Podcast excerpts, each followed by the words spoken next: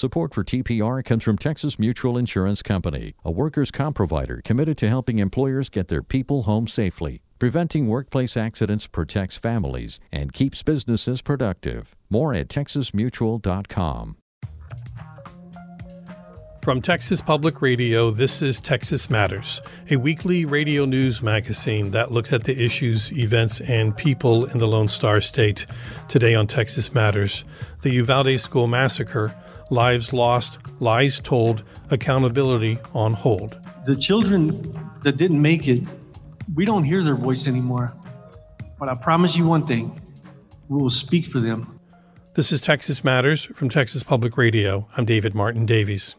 Over the past year, Texans experienced many ups and downs, but there's no doubt the worst day of 2022 was on May 24th. That's the day a gunman entered Robb Elementary School in Uvalde and fatally shot 19 students and two teachers. We're going to review what happened in Uvalde, and you would think this gets easier, but it doesn't. This is graphic and disturbing. We're going to hear the 911 calls of children asking for help that doesn't come until it's too late. This is going to be upsetting for many to hear, but I'm using this audio because I think people need to hear it because they need a realistic idea of what happened that day at Robb Elementary in the classroom, in the hallway, and what those children and teachers had to face. This was the last day of school before summer break in Uvalde. It was awards day, but it was also just days after the shooter's 18th birthday when he was legally able to buy an assault rifle and then go on a killing spree after shooting his grandmother in the face. He's inside the school shooting at the kids! This is 911 audio first obtained by ProPublica and the Texas Tribune. The gunman entered the school through a door with a malfunctioning lock and then opened fire. Get in! Get in your room! Get in your room! Police quickly arrived at the scene. After trying to charge the gunman and then taking gunfire, they retreated down the hallway where they would wait for over 70 minutes.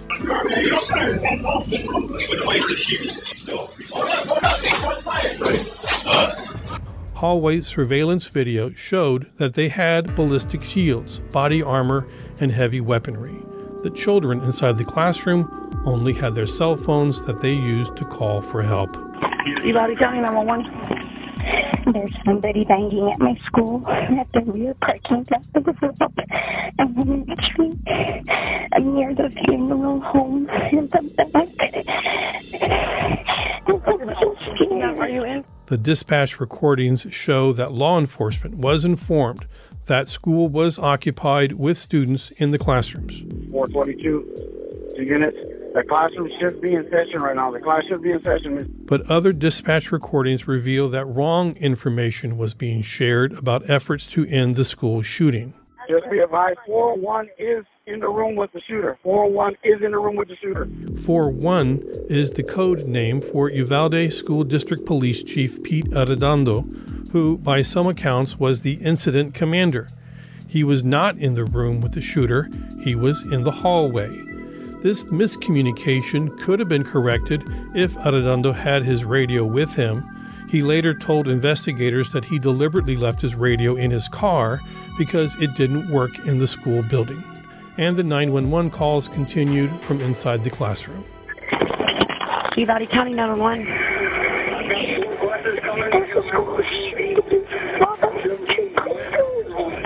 Hello, ma'am. Can you hear me? Child is advising he is in a room full of victims, full of victims at this moment.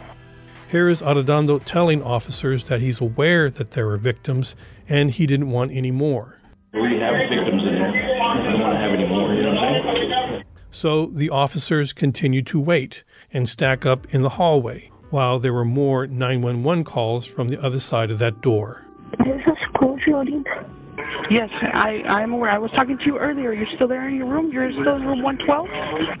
Yeah. Okay, you stay on the line with me. Do not disconnect. Can, can you tell the police to come to my room? I already told them to go to the room. We're trying to get someone to you. Police officers waited for more than an hour and 14 minutes on site before breaching the classroom to engage the shooter. Shooters down! Shooters down! 10 4, thank you. Oh, man. Police also cordoned off the school grounds, resulting in violent conflicts between police and civilians, including parents who were attempting to enter the school to rescue their own children. You know that there are kids, right? They're little kids. They don't know how to defend themselves. Six year old kids in there. They don't know how to defend themselves from a shooter. Meanwhile, Texas Public Radio and NPR were beginning to report the developments as they were made available. There's been a shooting at an elementary school in Texas. It happened at Robb Elementary in Uvalde, about 85 miles west of San Antonio. TPR's Brian Kirkpatrick was one of the first reporters on the scene. Here's an excerpt from an interview that he did that day with Erica Escamilla. She has a niece at Robb who survived the shooting. She just put her hands over her ears and got down into a ball and she said, Yeah, it, it felt like I was having a heart attack. Oh, I was so scared, I didn't know what to do. And I just want to say sorry to the children. Because they're innocent, you know. they don't know. They don't know what's really going on in the world like we do. In the days following the school shooting, there were prayer vigils and calls for togetherness. Uvalde Strong was a popular hashtag, but then it turned to anger when families learned that law enforcement waited for more than an hour to confront the gunman. The story continued to get worse with every new revelation. Innocence doesn't hide, innocence doesn't change its story. But innocence did die on May 24th at Robb Elementary. Not just the victims, but every survivor, every child that heard those shots, every child that ran from the school, every teacher that stood steadfast in front of their children. That was Brett Cross, who lost his nephew, Uziyah Garcia, in the shooting. Local and state officials tried their best to hide the 911 calls that told the actual story of what happened.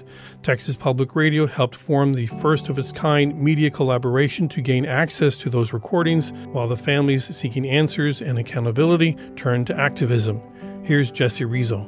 The children that didn't make it, we don't hear their voice anymore. But I promise you one thing we will speak for them.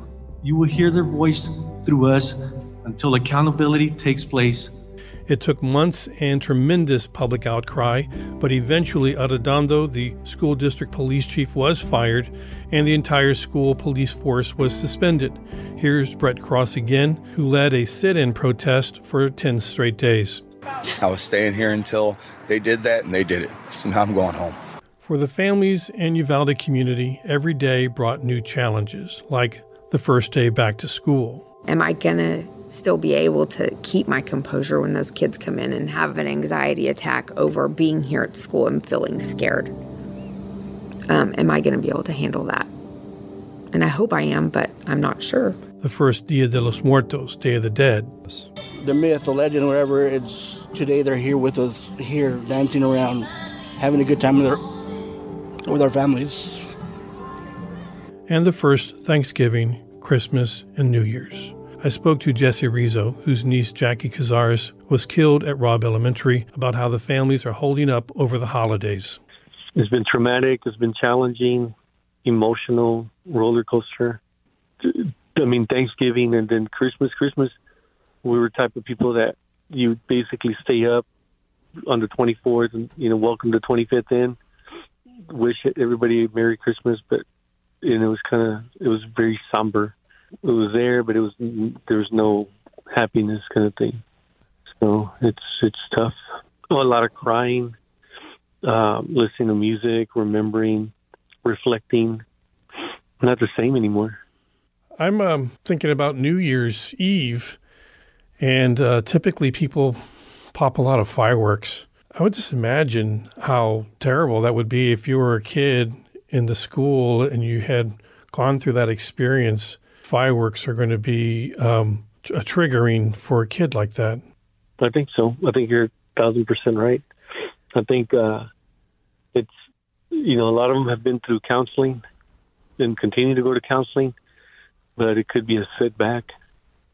You know, to to hear the the noise, it does that to us, and you know we're adults already. But as a child, you know, it we have to caution the parents to gauge gauge your child as best as you can to see if they're ready for that again, because it is, especially the guy, the people that the children that were closer to those rooms. That's going to be tough.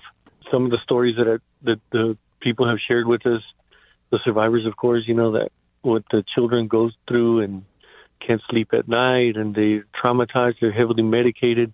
So, but, but but also the smell. I mean, there was a strong smell of gunpowder in the school. I had heard, and that's going to be the smell. You know, that's how it smells New Year's Eve. yeah, you can see the smoke.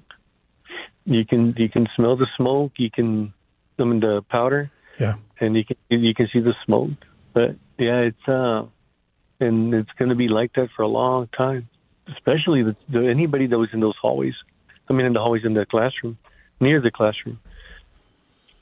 And then yeah, the the survivors that were in that classroom, you know, like another traumatizing event. So that happens to us, and, and we're adults, and you hear ambulances, or like something startles you, freak out a little bit. I cannot imagine a kid. A lot of people don't realize the trauma that they're dealing with. Uh, we've had several instances uh, where there have been like schools where there was a report of an active shooter, but there wasn't one, or there was like a, a, school fight or something, and then the police show up, and then the parents show up, and there's a confrontation with the law enforcement because the parents want to go in there and save their kids, and it's a confusion. It's they're calling it the Uvalde effect because people have lost trust with schools and with law enforcement to keep their children safe, and so it just gets ugly and spins out of control. Yeah, we've heard stories even with like the law enforcement training academy that it's it's like that that they use Uvalde as an example. Don't pull a Uvalde. It's a Uvalde, like you said. That's a good way of saying it, Uvalde, uh, the Uvalde effect. But that's exactly right. The aftermath, you know, what happens for, for people. Doesn't matter what law enforcement agency you're with, you know. Don't do, don't pull a Uvalde. Don't do what Uvalde did. Doesn't matter how you slice it at all kinds of levels. We talked about the children, the smell, the hearing, the sight, and then the law enforcement guys. But yeah, there is no trust.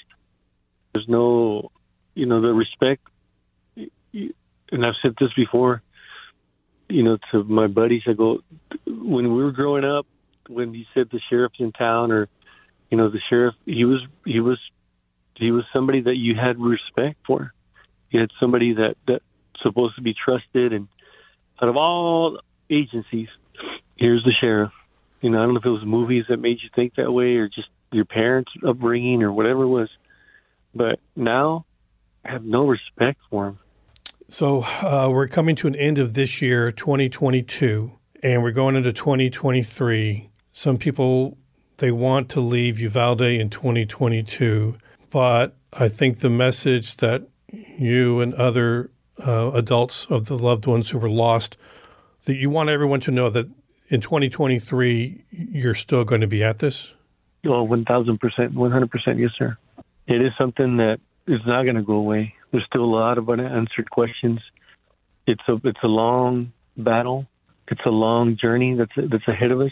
But we are committed. The families are committed. The friends that are with us are committed and we will find new ways to bring attention to the subject. Well, I wonder about this message that, I mean, every parent should know that nothing has been done since Uvalde to keep another Uvalde from happening. And every community is just one messed up kid's bad day away from having to deal with the same thing that, that y'all are dealing with. Yeah, you're right. It, it's it, we hope it never happens, but nothing's really changed, like you said. Besides a couple of people resigning, the laws haven't changed. You know, they got a lot of attention, but you're you're you're right again. I mean, it's going to be it's going to be that one kid that's been thinking about it that sees an opportunity the new legislative session's coming up. So y'all, the the families of, of the lost children and teachers, um, are figuring out how you'll be able to present a message, looking for action from the legislature. It doesn't sound like they, they're going to be receptive to the idea of raising the limit to buy an, an assault rifle or putting a red flag law to uh, protect schools. I mean, so But you're still planning on going to Austin, protesting, going to committee hearings, uh, uh, trying to keep your message uh, alive. Is that the plan? That is, yes, sir. That is the plan. That is, that will continue to be the plan. We owe it to the children. We owe it to the teachers. That's what they would want us to do. You know, and not only that, we don't want someone else to have to live this nightmare. Like you said earlier, you know, you got one guy that that one day, one bad day ahead of him that, you know, he's gonna do the same thing. If you don't go and fight the fight, and it happens again, then how can you sleep the next night? How can you go on with your own life, knowing that you could have done something, but you chose not to do it because it was too hard, too challenging, that no one was going to open the door for you. You can't. You you you just wouldn't be able to live with yourself, knowing that you could have met that one politician that could have listened to you, that maybe could have moved the needle. So, no action is not an option. One guy really really inspires me, and that's Zelensky, the Ukrainian president. Odds are against him. He's against a beast, right? He could get demolished. He could get wiped out. And what does he do? Somehow, some way, this man convinces his people that you got to keep fighting, even though you know, like you saw on the news, all these missiles are getting fired at at his country, but his country doesn't fold. He doesn't back down, and so all he's got is hope and faith, and that's the only thing he can deliver. So you tie that into what we're going through, and that's all you can do, right? And so he he, and that's how I see it. I, I get inspired by people like that the other people that inspire you are people like Caitlin, you know, the, the little girl. Yeah. By now you know who she is, you know? Yeah. Caitlin, Faith. And these, these are like a 10 year old. If you can't do what a 10 year old can do, I don't know what's wrong with you. Because that little girl, she's got, she's got some guts. Faith, going out there and testifying, you know, before in Washington, D.C., that takes a lot of guts. It takes guts, period. And when you take a young kid to do that, and it just, you know, how can you not do? How can you not stand with her? So to answer your question, you know, as long as God gives us breath and an ability to walk and talk, you know, we can do the rest. Jesse Rizzo is a spokesperson for the families of Uvalde who lost loved ones in the Robb Elementary mass shooting. This is Texas Matters from Texas Public Radio. There were 376 officers at the scene in Uvalde, including 91 DPS troopers. But there are still few answers about why one gunman was able to hold them off as he slaughtered children. We might get some answers in the upcoming legislative session. Roland Gutierrez is a Texas state senator. The Democrat represents the Uvalde area and has filed a bill to raise the age to buy an assault rifle to 21 If people only saw how easily this young man obtained those guns, uh, how easily he went to get the ammunition three days in a row, it would shock your conscience and it would shock your mind at how easy it was. We need to have real change on this. There was that special Senate committee, which you were not assigned to, that came up with recommendations for responding to the catastrophe of Uvalde. Uh, there was not an age raising limit to 21 for uh, an assault rifle. There were no there was no recommendation for a red flag law. Uh, there were some other recommendations, but nothing that seemed would have actually have prevented Uvalde. It doesn't seem like the legislature is going to be ready to adopt anything that will make it more difficult for anyone in Texas to get a an assault rifle. Well, I will tell you that these families are different and they're relentless and they're going to lobby the legislature. Number one, it's part of their healing process. It's almost some kind of cathartic thing that they need to get through this um, they're never going to be able to heal. Uh, they're never going to be able to get their kids back. The only thing that they have forward to is a duller sense of pain. But as their own mission, and everyone will tell you this, they don't want another family to go through this again. This legislature, the people, those members of the House and the Senate, are going to have to listen and hear their stories. And they're going to have to decide for themselves what we're going to do going forward. I'm not going to stop trying the recommendations are light on gun safety solutions. So there was a catastrophic failure all the way through what happened in Uvalde, and the most recent revelations show that children had to be taken to the hospital in a school bus, that there was no operational command that coordinated where they could present the EMS emergency medical vehicles so they could have a rapid, effective, and uh, apply treatment and get people to hospitals in an orderly, quick way. Should legislation be put in place to try to, to correct that? Is that possible? Systemic failures that happened on that day are the worst law enforcement response to a tragedy of this nature in our nation's history. And we have zero accountability. We have zero measures going forward. And we're supposed to expect and trust the same agency that failed to, number one, investigate itself and fix itself. To your point, it is not the legislature's job to go out and teach law enforcement how to do law enforcement. But we've got to find some policies in place and certainly some accountability measures in place that are going to shed some real light as to what happened and show the culpability of the Texas Rangers and the Department of Public Safety because it is. The legislature will be convening in January.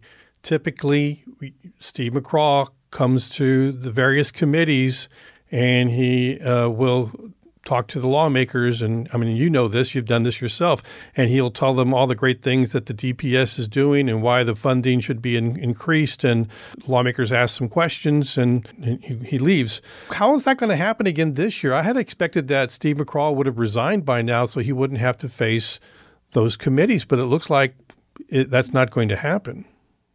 I will be in every committee room that he is in.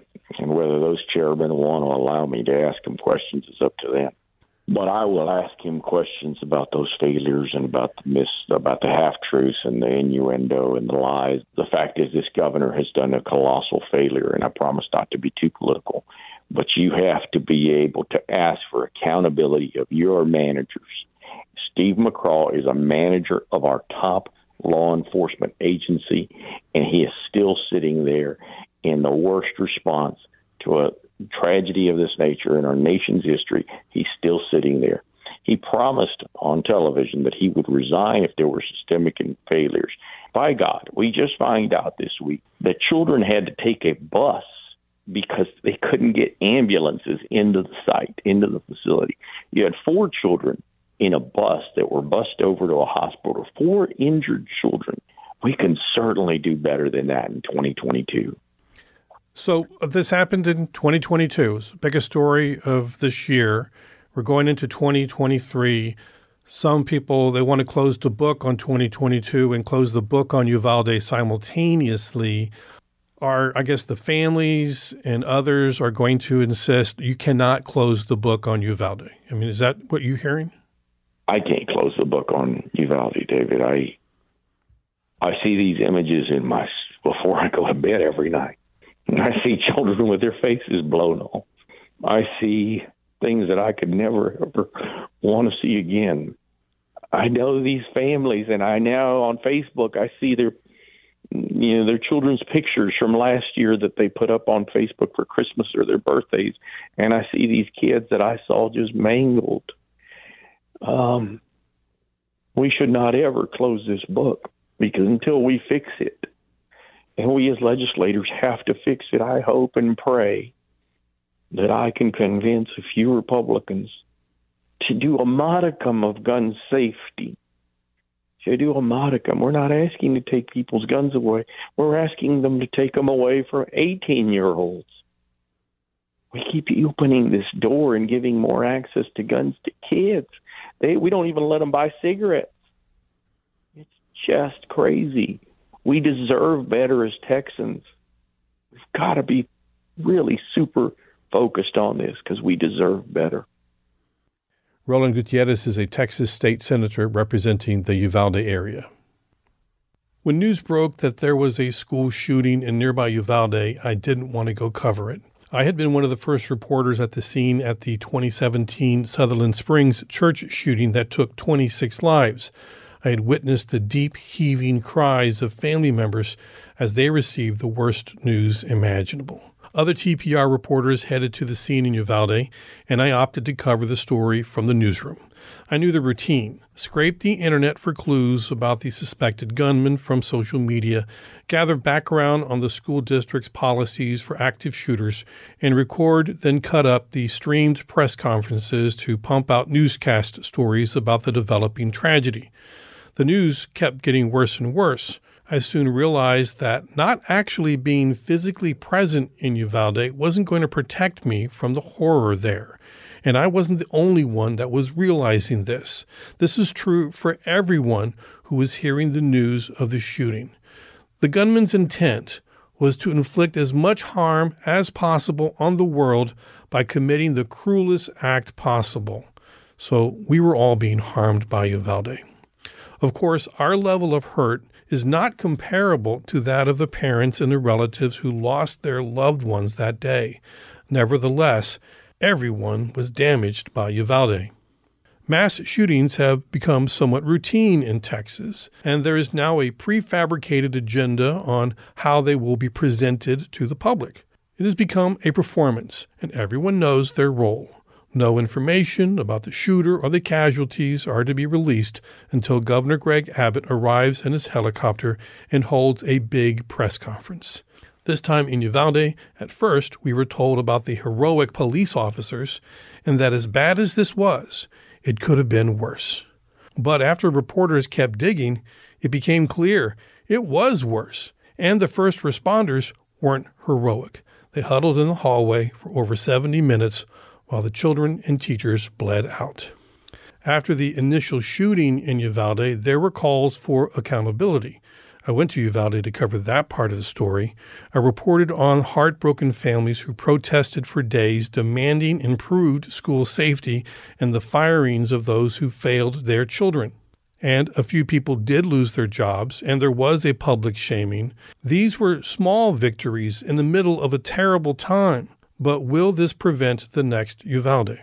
A state Senate special committee recently released their recommendations to counter school mass shootings, which basically called for hardening school campuses and arming teachers, calling them school marshals, and the expansion of an unproven social media monitoring program. It didn't recommend raising the age to buy an assault rifle to 21, which is what the parents of Uvalde want.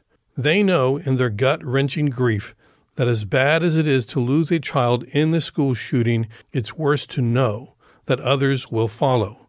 There will be more mass shootings in Texas, and again, we will follow the routine. Newsrooms will scramble to cover the story. The governor will arrive in his helicopter, and little brightly painted coffins will be lowered into the ground until people have had enough. That's it for this edition of Texas Matters. We're going to end the program with Brett Cross reading the names of the victims of Uvalde. Before I leave, I'd like to remind y'all why we're here.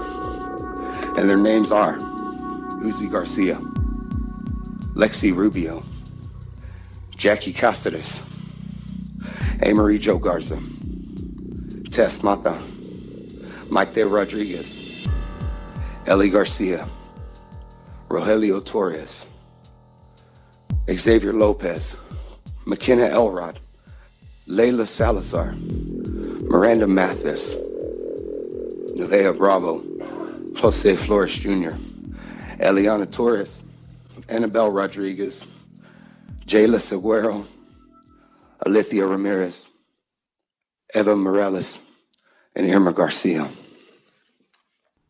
Support for TPR comes from Texas Mutual Insurance Company, a workers' comp provider committed to helping employers get their people home safely. Preventing workplace accidents protects families and keeps businesses productive. More at texasmutual.com.